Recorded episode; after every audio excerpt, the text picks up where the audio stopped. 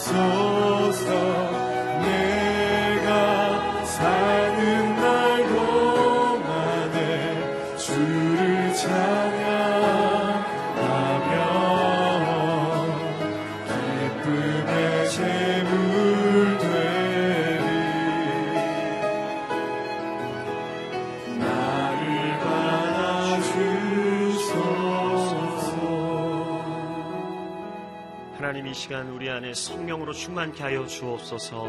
성령으로 충만할 때 우리 안에 있는 헛된 모든 것들이 떠나가게 될 줄 믿습니다. 말씀을 통하여 기도하는 귀한 시간을 통하여 성령의 충만함을 입고 우리의 삶 가운데 찬양하는 기쁨, 하나님만으로 만족하는 기쁨으로 넘쳐나는 이 시간 될 수 있도록 인도하여 주옵소서 함께 기도하며 나아가겠습니다. 오 하나님 아버지 감사합니다. 오늘도 이 시간 성령으로 충만함을 입는 귀한 시간 되기를 소원합니다.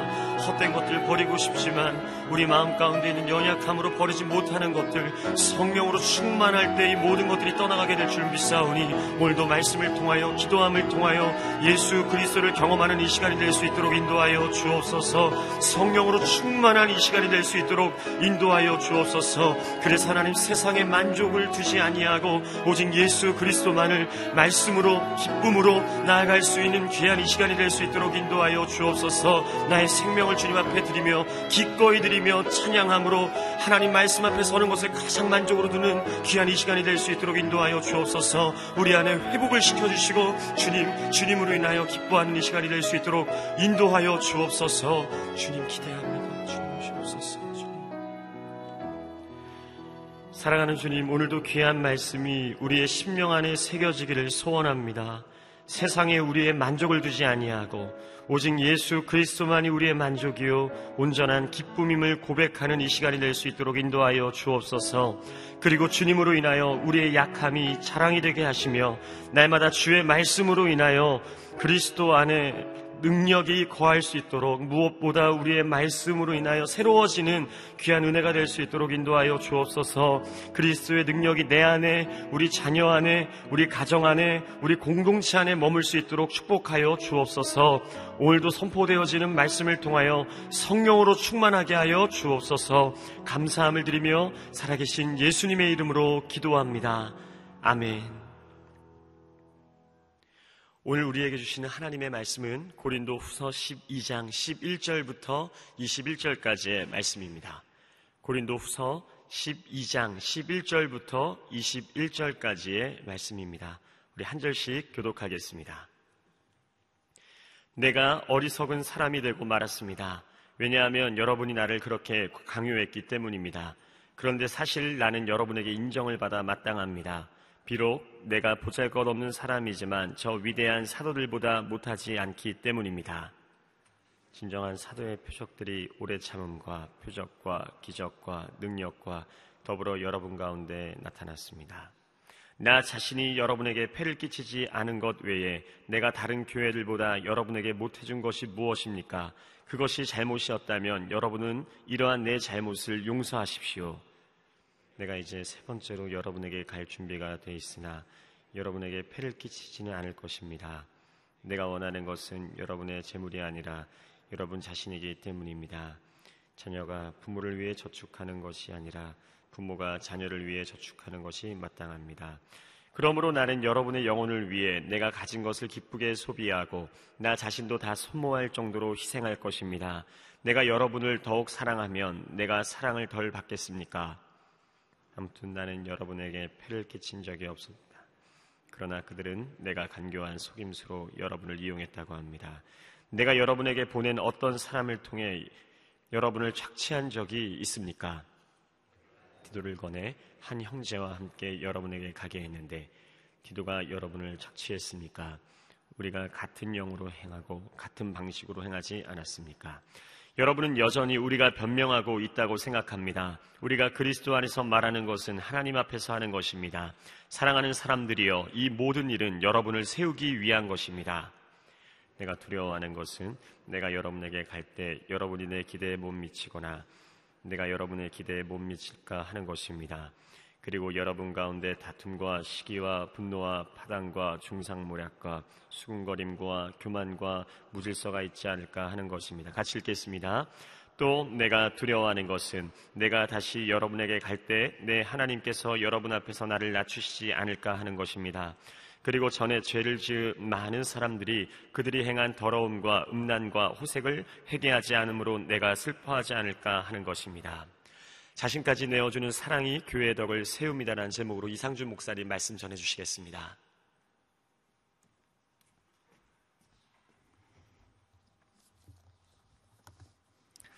할렐루야. 아, 오늘 하루도 말씀으로 성령으로 충만한 하루가 되기를 축복합니다. 고린도 후서 12장 후반부 말씀인데요.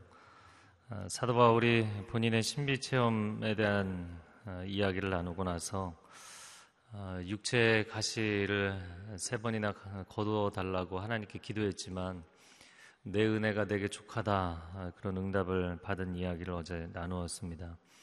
어, 오늘 말씀 가운데는 자신에게 있는 진정한 사도의 증거들이 무엇인가 아, 이것을 어, 계속해서 이야기를 합니다. 11절 말씀에 같이 읽겠습니다. 내가 어리석은 사람이 되고 말았습니다. 왜냐하면 여러분이 나를 그렇게 강요했기 때문입니다. 그런데 사실 나는 여러분에게 인정을 받아 마땅합니다. 비록 내가 보잘 것 없는 사람이지만 저 위대한 사도들보다 못하지 않기 때문입니다. 아, 내가 이런 자랑들을 하다니 나는 어리석은 사람이 되고 말았습니다. 아, 그러나 여러분이 강요한 것입니다. 여러분 때문에 어쩔 수 없이 이렇게 한 것입니다. 사실 나는 여러분에게 이미 인정을 받았어야 마땅한 것입니다. 아, 이런 이야기를 합니다. 아, 그러면서 11절 어, 하반절에 내가 보잘 것 없는 사람이지만 내가 아무것도 아니지만 그러나 위대한 사도들보다 못하지 않다. 이번 주 중에 한번 나왔던 표현인데요. 어, 위대한 사도들보다 못하지 않다는 것은 나는 저 위대한 사도들 가운데 한 사람이다. 자, 이 사도 바울의 이중적인 자기 고백. 나는 아무것도 아니다. 그러나 나는 위대한 사도다. 아, 그의 이중적인 자기 인식은 어, 서신서 곳곳에서 나옵니다. 특별히 우리가 잘 아는 디모데전서 1장 15절, 아, 16절에 보면 아, 이 말씀은 믿을 만한 것이요 또한 모든 사람이 받을 만한 말씀이다. 곧 그리스도 예수께서 죄인을 구원하시려고 세상에 오셨다는 것이다. 죄인 가운데 내가 가장 악한 사람이다. 내가 죄인 중에 괴수로다. 예, 그렇게 고백한 이후에 그러나 내가 극률이 여김을 받은 까닭은 그리스도 예수께서 내게 먼저 끝없는 인내를 보이심으로써 앞으로 주를 믿어 영생 얻을 사람들의 본보기로 삼으시려는 것이다. 죄인의 괴수이지만 그러나 성도들의 본이 되게 하셨다. 이중적인 자기 인식. 아, 내가 주님의 구원의 은총이 없다면 나는 죄악의 밑바닥에 있는 사람입니다. 그러나 그 구원의 은총 때문에 그 하나님께서 구원 역사를 완성하시는 그 하나님의 섭리의 창공에 비상할 수 있는 인생으로 만들어 주셨습니다. 이것이 사도 바울의 고백이죠. 아, 이런 놀라운 변화를 일으키신 분은 오직 하나님이십니다. 사람이 한 일이 아니라 하나님이 하신 일인 것이죠. 자, 12절에 이어서 고백합니다. 진정한 사도의 표적들이 오래 참음과 표적과 기적과 능력과 더불어 여러분 가운데 나타났습니다. 아, 진정한 사도의 표적들이 무엇인가? 오늘 네 가지를 언급했는데, 아, 표적, 기적, 능력. 이것은 뭐 위로부터 하나님께서 부어주신 능력들을 의미하는 것이죠. 그러나 이런 것들보다 그가 먼저 어, 선언한 것은 오래 참음입니다. 예수 그리스도께서 십자가의 고난을 통과하신 것처럼 어, 인생의 힘들고 어려운 모든 고난을 뚫고 나가게 해주는 참된 사도의 능력, 이것이 하나님의 부르심이라면 이 고난을 뚫고 나가는 것이다. 어, 예수 그리스도를 닮은 성품, 예, 오래 참음입니다.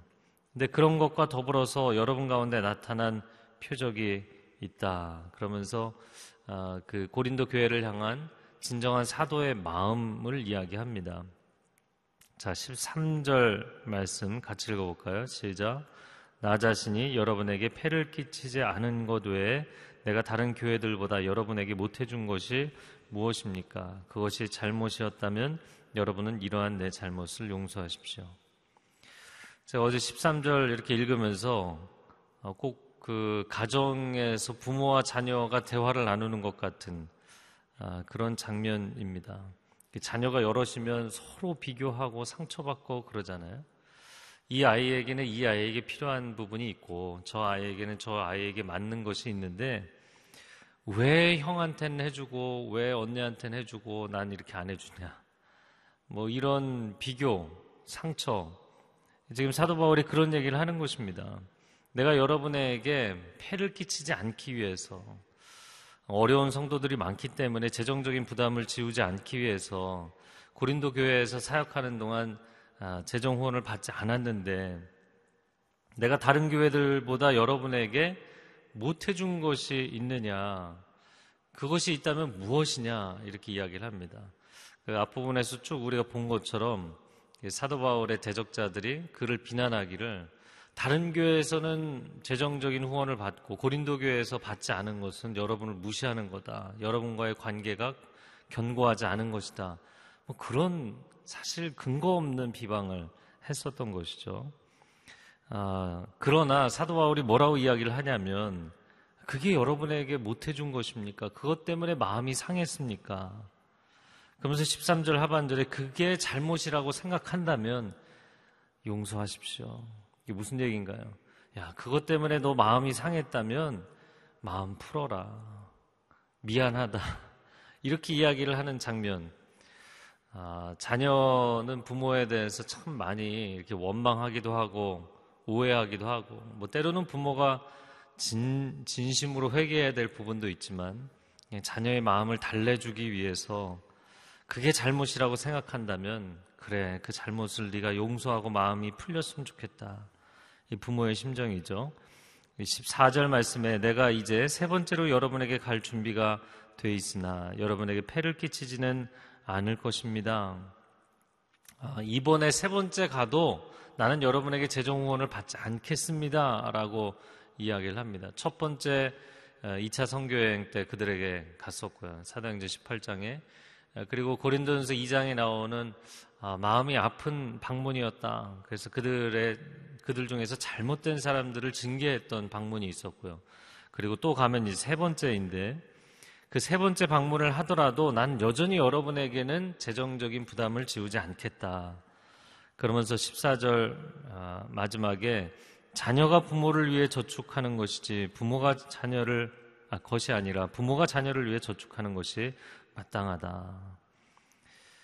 아, 그래서 아, 자녀가 부모를 위해 존재하는 것이냐, 부모가 자녀를 위해 존재하는 것이냐, 이 이야기를 하는 것입니다. 이건 뭐 명확한 것이죠. 하나님께서 사람 안에, 가정 안에 세대와 세대 사이에 만들어 놓으신 법칙, 내리사랑, 사랑이 흘러 내려가게 하신 것, 마치 물이 높은 곳에서 낮은 곳으로 흘러가게 만드신 것처럼 이건 하나님이 만드신 법칙이에요. 아, 뭐, 형만 한 아무 없다. 이렇게 보통 표현을 하는데, 부모가 자식을 사랑하는 만큼 자녀가 사랑할 수 있겠는가? 그러니까 자식은 부모가 죽으면 땅에 묻지만 부모는 자식이 죽으면 가슴에 묻는다 이렇게 표현하잖아요. 아, 그 자녀를 한시도 잊을 수 없고 그 자녀를 향한 사랑이 그냥 그 자연적으로 무조건적으로 흘러 내려가는 것이죠. 아, 이것이 마땅한 것입니다. 양이 목자를 위해 존재하는 것이 아니라 목자가 양을 위해 존재하는 것입니다. 아, 목회자가 교회를 위해서 존재하는 것이지 교회가 목회자를 위해 존재하지 않습니다. 아, 우리가 생각할 때 하나님을 위하여서 우리가 존재하는 것이죠. 하나님의 영광을 위해서 우리가 지음을 받은 존재들입니다. 그럼에도 불구하고 이 사랑의 법칙이 내리사랑의 법칙을 만드신 것은 사실 없는 법칙을 만드신 게 아니라 그분이 갖고 있는 속성 때문이죠. 그리스도께서 우리를 건지시기 위해서 자신의 생명을 대가로 도구로 사용하셨잖아요. 그분은 목적적인 존재이지 도구적 존재가 아님에도 불구하고 자신의 생명을 우리를 살리기 위한 수단으로 쓰셨잖아요. 아, 참 놀라운 일입니다. 그것이 사랑의 속성이고 사랑의 법칙이기 때문인 것이죠. 여러분, 그러한 사랑이 여러분 안에 흘러넘쳐서 자녀들에게 흘러가고 이웃에게 흘러가고 세상을 변화시키는 하나님의 사람들이 되시기를 축복합니다. 이것이 참 목자의 마음인 것이죠. 아, 내가 어떻게 여러분에게 유익을 얻겠느냐? 내가 여러분에게 유익을 끼치는 것이다. 이야기를 합니다. 15절에 그러므로 나는 여러분의 영혼을 위해 내가 가진 것을 기쁘게 소비하고 나 자신도 다 소모할 정도로 희생할 것입니다. 내가 여러분을 사랑하기 때문에 내가 가지고 있는 소유만 여러분을 위해서 쓰는 것이 아니라 나 자신도 다 허비하여서 여러분을 위해서 희생하겠습니다. 이렇게 보면서 어, 그 예전에 뭐 소설로도 나왔던 것이고 가시고기 같은 사랑이다 그런 생각이 듭니다. 어제 영상을 가시고기 관련된 영상을 몇 가지를 봤는데요. 아, 가시고기가 자기가 태어났던 곳으로 다시 돌아와서 아, 산란을 하고 그리고 둥지를 짓고 침입자들이 와서 그 알들을 먹으려고 하는 것을 다 쫓아내고 산소를 공급하고 그러기를 15일, 15일 동안 잠도 안 자고 쉬지도 않고 먹지도 않고 그렇게 하다가 이제 아비 어, 가시고기가 죽는 거죠. 죽고 나면 이제 아래서 부화한 새끼들이 사냥에 익숙하지 못하니까 그 죽은 아비의 살을 뜯어먹습니다. 그게 가시고기의 사랑이다. 예, 하나님께서 우리를 위해서 아낌없이 그 아들의 생명을 내어주신 줄로 믿습니다. 살리시기 위해서. 그래서 소유뿐만 아니라 내가 가지고 있는 것까지 다 내어주고 싶습니다. 예, 그것이 사도 바울의 고린도 교인들을 향한 진정성이 있는 사랑이었습니다. 자, 16절에 아무튼 나는 여러분에게 폐를 끼친 적이 없습니다. 그러나 그들은 내가 간교한 속임수로 여러분을 이용했다고 합니다. 아니, 사도 바울의 진정성을 간교한 속임수라고 표현한 거예요. 겉으로는 그런 척 하지만 속으로는 사실 이거 속이는 것이다, 여러분을. 이거 어디서 많이 본 장면 같죠? 그 창세기 3장에 보면 사실은 하나님이 진심이 아니고 너희를 속인 거야. 뭐 이런 식의. 다 사단의 역사죠. 근거 없는 비방입니다. 그런데 이 악성 루머가 한번 돌고 나면 이게 사실이 아니어도 너무 심각한 피해를 입히는 거예요. 한 번 그 쏟아진 루머를 뭐 주워 담을 방법이 없잖아요. 그러니까 사실 교회를 향한 비난, 또 성도들을 향한 비난, 근거 없는 비난과 루머들이 퍼지지 않도록 하는 것이 필요하죠. 사도 바울이 이야기합니다. 17절에 내가 여러분에게 보낸 어떤 우리 동역자가 어떤 사역자가 여러분을 착취한 적이 있느냐? 18절 말씀에 보면 디도가 그런 일을 한 적이 있느냐? 그럴 리가 없다. 이 고린도 교회에 편지를 전달한 사람 아, 그리고 그 연보 구제 헌금을 모금한 사람 이 디도잖아요. 그래서 디도가 그런 일을 했냐? 디도도 그런 일을 하지 않지 않았느냐? 19절 같이 읽겠습니다. 여러분은 여전히 우리가 변명하고 있다고 생각합니다. 우리가 그리스도 안에서 말하는 것은 하나님 앞에서 하는 것입니다. 사랑하는 사람들이여 이 모든 일은 여러분을 세우기 위한 것입니다. 자, 우리가 변명하고 있다고 생각하죠. 글을 쓰면서도 어, 글을 읽는 이 고린도 교회 성도들이 어, 읽다가 뜨끔할지 어, 마음에 미안한 마음이 들지 그러지 않겠어요? 아, 여러분 여전히 우리가 변명하고 있다고 생각하는군요. 아, 우리는 하나님 앞에서 이야기하는 것입니다. 하나님 앞에서 진심입니다. 거짓이 아닙니다.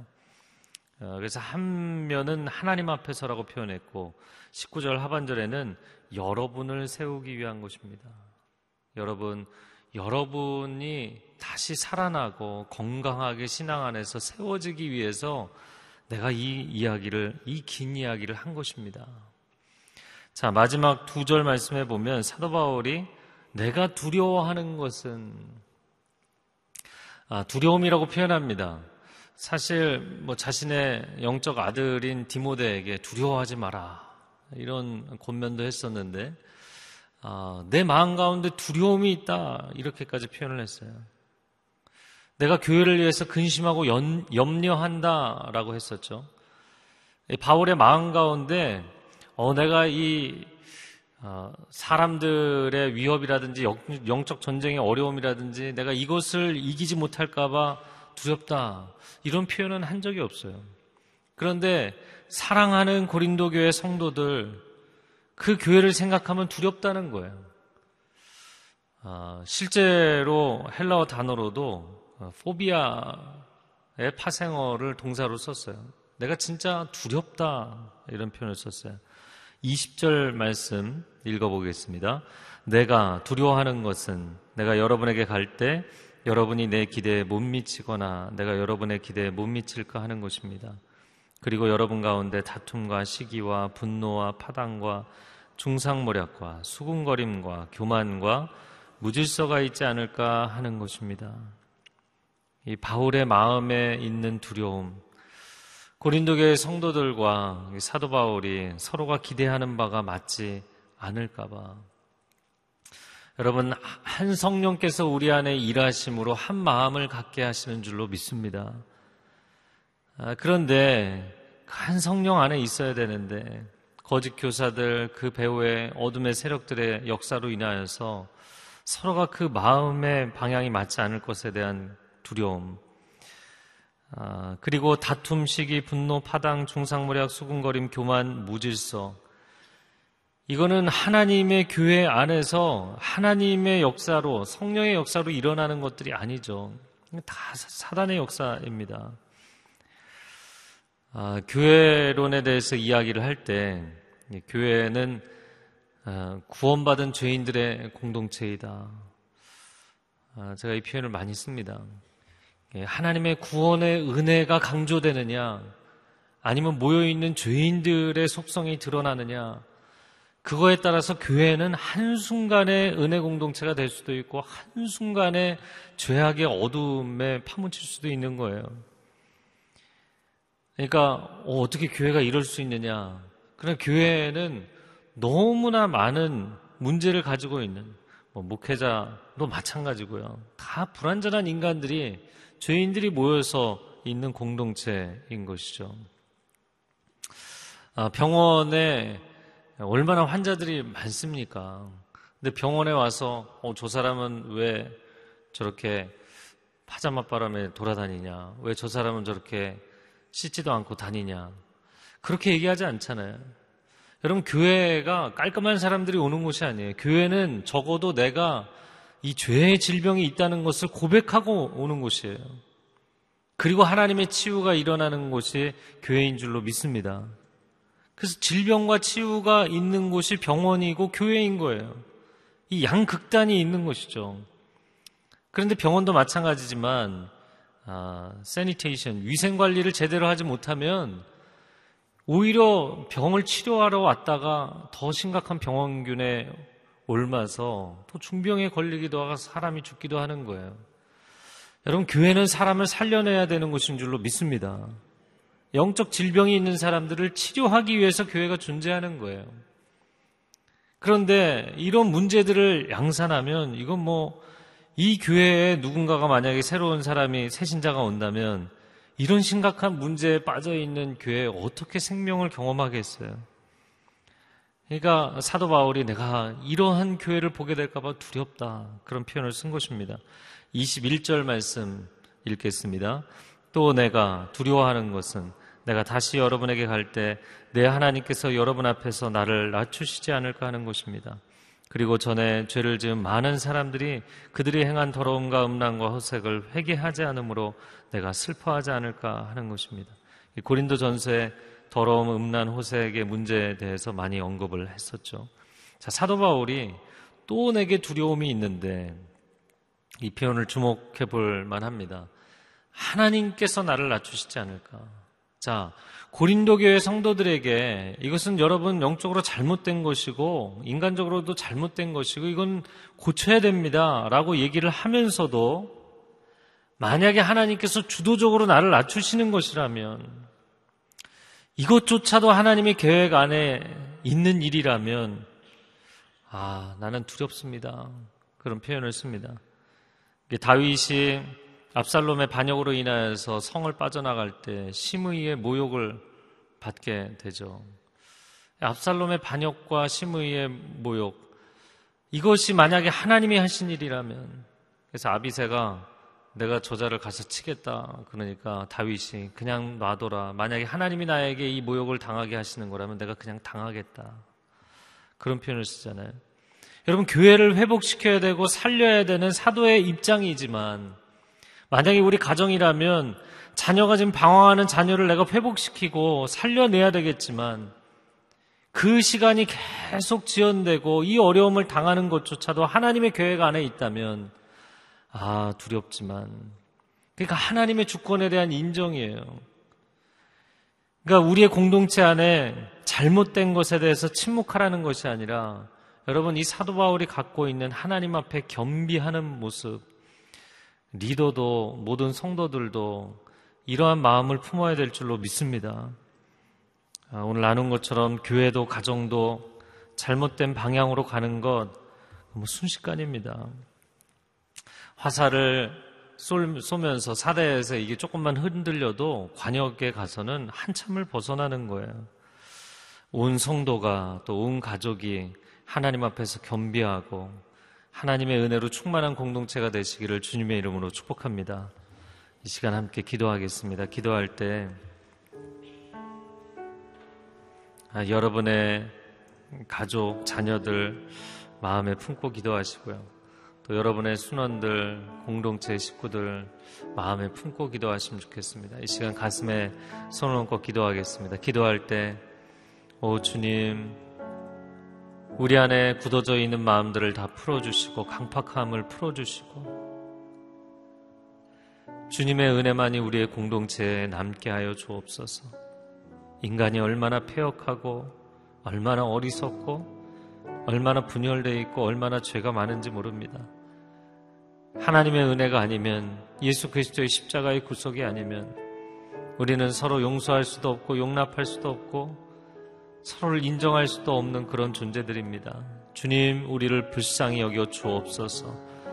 그리스도의 사랑이 그 은혜가 우리 안에 먼저 체험되게 하시고 서로를 용서하고 용납하고 새로워지는 은혜가 있게 하시고 한국교회가 깨어진 교회들마다 회복되게 하시고 어려워진 가정들마다 다시 살아나게 하여 주옵소서 주여 삼창하고 기도하겠습니다. 주여, 주여, 주여, 오 사랑하는 주님, 우리를 극률히 여겨 주옵소서. 하나님, 우리의 죄악과 우리의 폐역함과 불순종과 거역함과 어리석음과 악함과 아버지 사망의 그늘진 곳에 머물러 있는 모든 어둠의 모습들 주님 불쌍히 여겨주시고 주 예수 그리스도의 보혈로 덮어주시고 치유하시고 새롭게 하여 주시옵소서. 우리 가정이 새로워지게 하여 주시옵소서. 교회 공동체가 새로워지게 하여 주옵소서. 서로를 그리스도의 사랑과 은혜로 용납하고 용서하고 하나 되게 하시고 새로워지게 하여 주옵소서. 하나님 성도들을 살려내기 위해 교회를 살려내기 위해 사도 바울이 절규하고 있습니다. 하나님의 안타까운 마음을 우리가 알게 하여 주시고 주님의 회복이 우리 가운데 경험될 수 있도록 주님 역사하여 주시옵소서. 오 주님 한국 교회가 회복되어야 되겠습니다. 하나님 인간적인 면모들이 인간적인 그 악한 모습들이 다 주님 앞에 십자가 앞에 엎드려지고 낮아지게 하여 주시옵소서. 주님의 그 구원의 은혜만이 교회를 덮게 하여 주시옵소서. 남과 북 한반도를 회복시킬 수 있는 능력도 오직 십자가의 능력인 줄로 믿습니다. 인간적인 악한 계획이 이 한반도를 통일시키는데 사용되지 않게 하여 주시옵소서. 또한 인간이 갖고 있는 인본주의적인 이상론이 이 한반도를 통일시키는 힘이 되지 않게 하여 주시옵소서. 오직 예수 그리스도의 그 구원의 은혜가 구원의 그 능총이 그 능력이 남과 북을 하나 되게 만드는 복음의 능력이 오직 역사하게 하여 주시옵소서.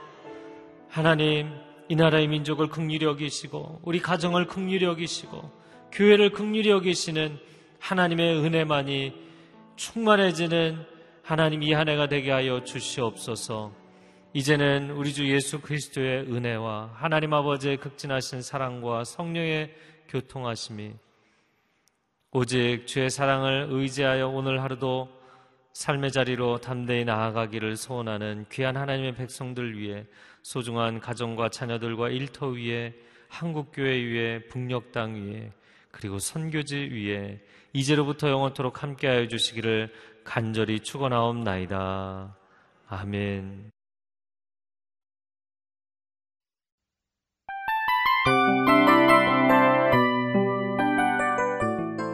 이 프로그램은 청취자 여러분의 소중한 후원으로 제작됩니다.